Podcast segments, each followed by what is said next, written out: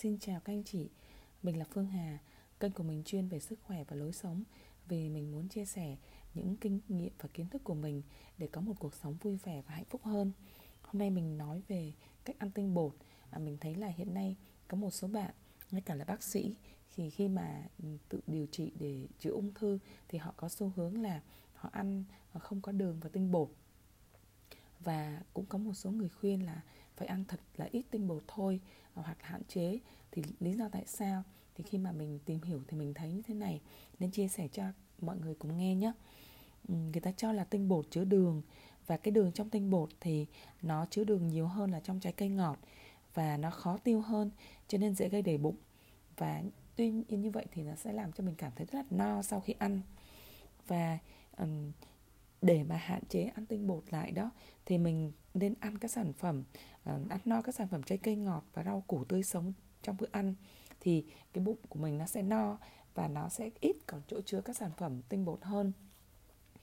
Uh, người ta khuyên là mình cũng nên chuyển từ các cái tinh bột uh, mà uh, nặng sang tinh bột nặng nhẹ hơn như là khoai lang khoai lang nướng bánh đa nướng cháo gạo lứt bí đỏ khoai tây nướng khoai sọ khoai môn.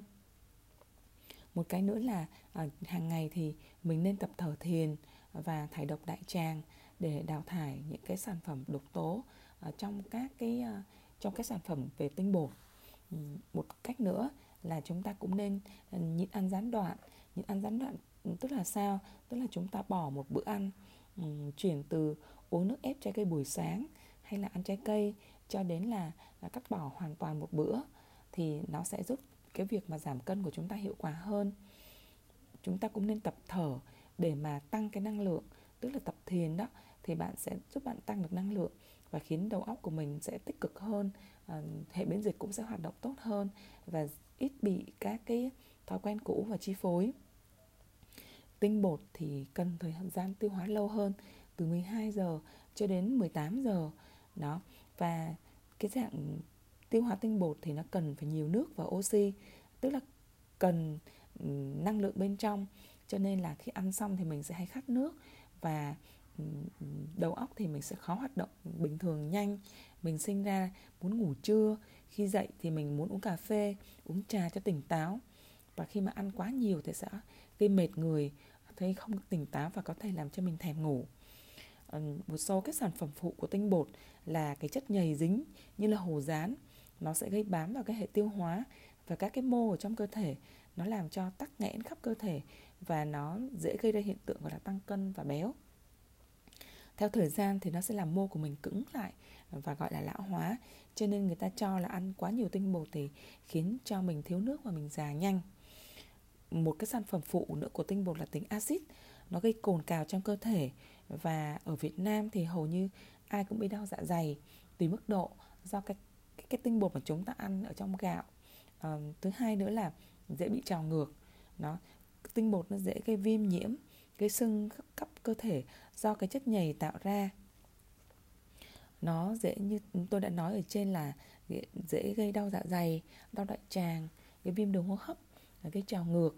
Và tinh bột nó cũng gây kẹt toàn bộ cái hệ thống ở trong cơ thể như hệ tuần hoàn hệ hô hấp dễ gây táo bón, gây bệnh phổi và đường ruột. Tim đập lung tung và huyết áp thì thất thường. Ờ, cái quá trình mà tiêu hóa tinh bột này nó làm tim làm việc hơi mệt và làm hệ tuần hoàn phải vất vả hơn.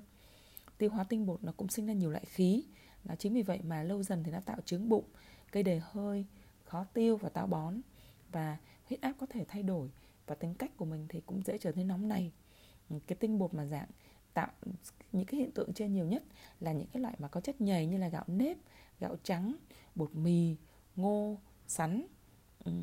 cho nên là à, người ta khuyên là khi ăn tinh bột thì chúng ta có thể nên nướng lên thì cái tinh bột nó sẽ giảm chất nhầy và nó làm cho cơ thể của mình dễ tiêu hóa hơn.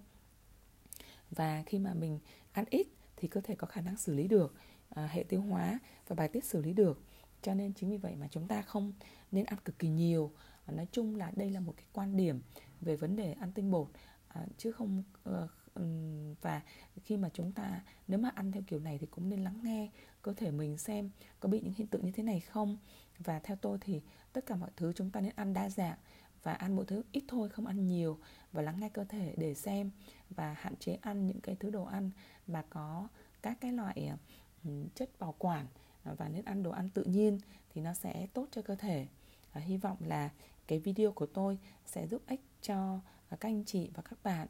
Ừ, nếu các anh chị cảm thấy là video này uh, hiệu quả thì nhờ các anh chị like và chia sẻ cho mọi người uh, cùng biết nhé uh, à, mời các anh chị đăng ký kênh để sớm nhận được những thông tin mới. Xin chào các anh chị và các bạn.